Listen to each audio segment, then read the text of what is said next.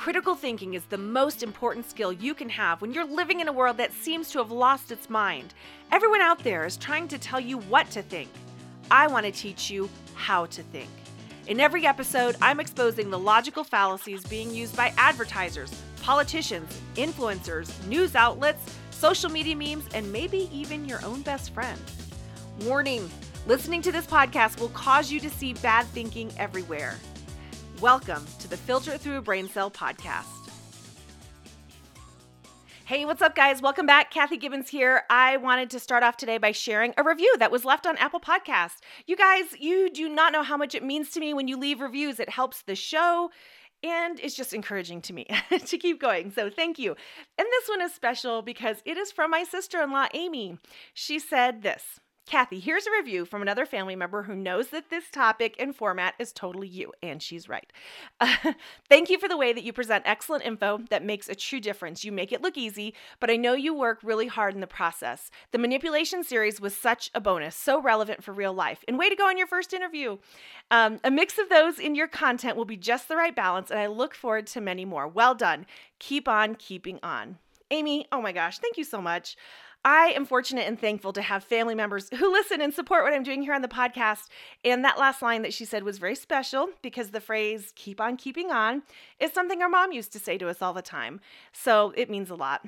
Uh, like me, my sister in law also homeschools her kids with our sponsor, Classical Conversations. And if you want to homeschool, but you're worried about your child's social- socialization, there is a solution. Classical Conversations is the homeschool program that is known for connecting lives through learning with a community based approach.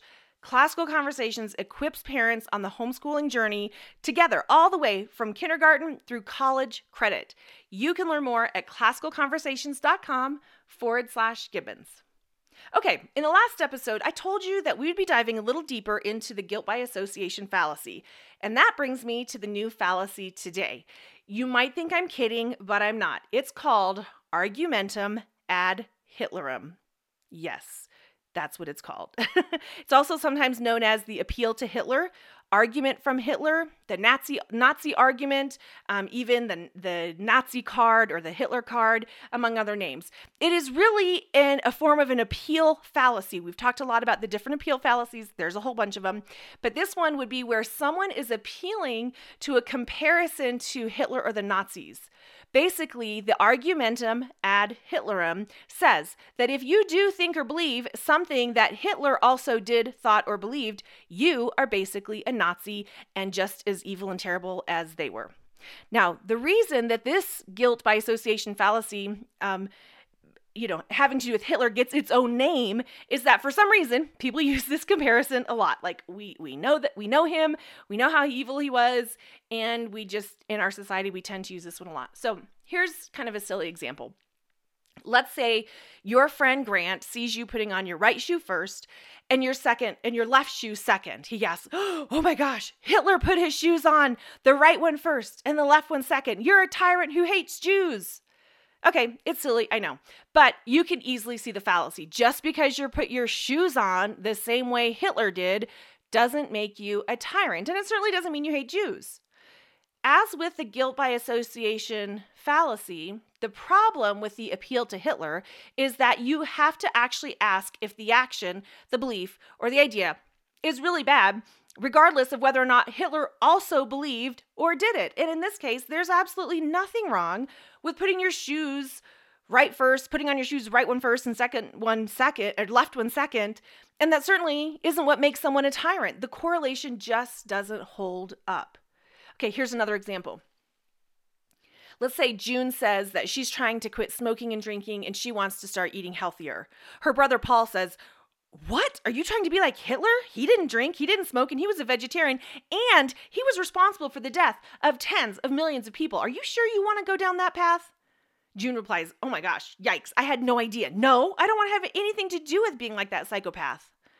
Okay, can you see how Paul, just by pointing out a similarity, and by the way, this one, I have read that this one is true, that Hitler was a vegetarian who didn't smoke or drink, um, although he thought doing drugs was okay, so I don't know about that. But, anyways, can you see how Paul, just by pointing out this similarity with an intensely unlikable person, caused June to rethink her decisions, even though they were really good and healthy decisions. So, this is a way that this appeal to Hitler or appeal to Nazis can make somebody second you know second guess themselves and second guess, guess their decisions even when they shouldn't be even when they're doing the right thing now i don't know for sure that this is true but i can probably guarantee you that hitler also thought that 2 plus 2 equals 4 does it make it false that 2 plus 2 doesn't equal 4 just because an evil man believed that? No, of course not, right? We have to judge the thought or the idea for itself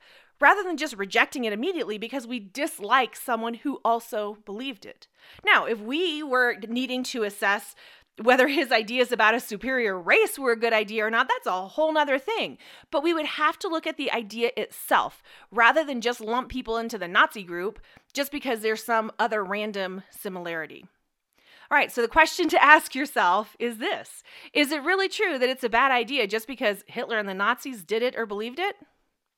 Is it really true that it's a bad idea just because Hitler and the Nazis did it or believed it? And in some cases, as with the whole superior race thing, the answer will be yes, it's a bad idea.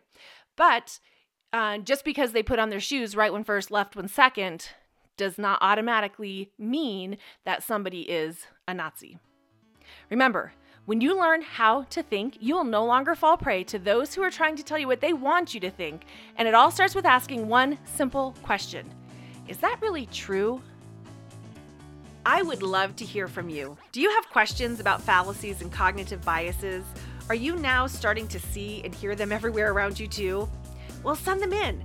They just might get featured on the podcast. You can email them to me at think at filteritthroughabraincell.com or you can connect with me on Instagram at filter it through brain cell. And if you want to be notified about when new episodes come out and all the things that we're doing, go to www.filteritthroughabraincell.com and sign up to receive email updates. I would love it if you would help us on our mission to teach society how to think well. Please subscribe, leave us a review, and share this podcast with people in your life.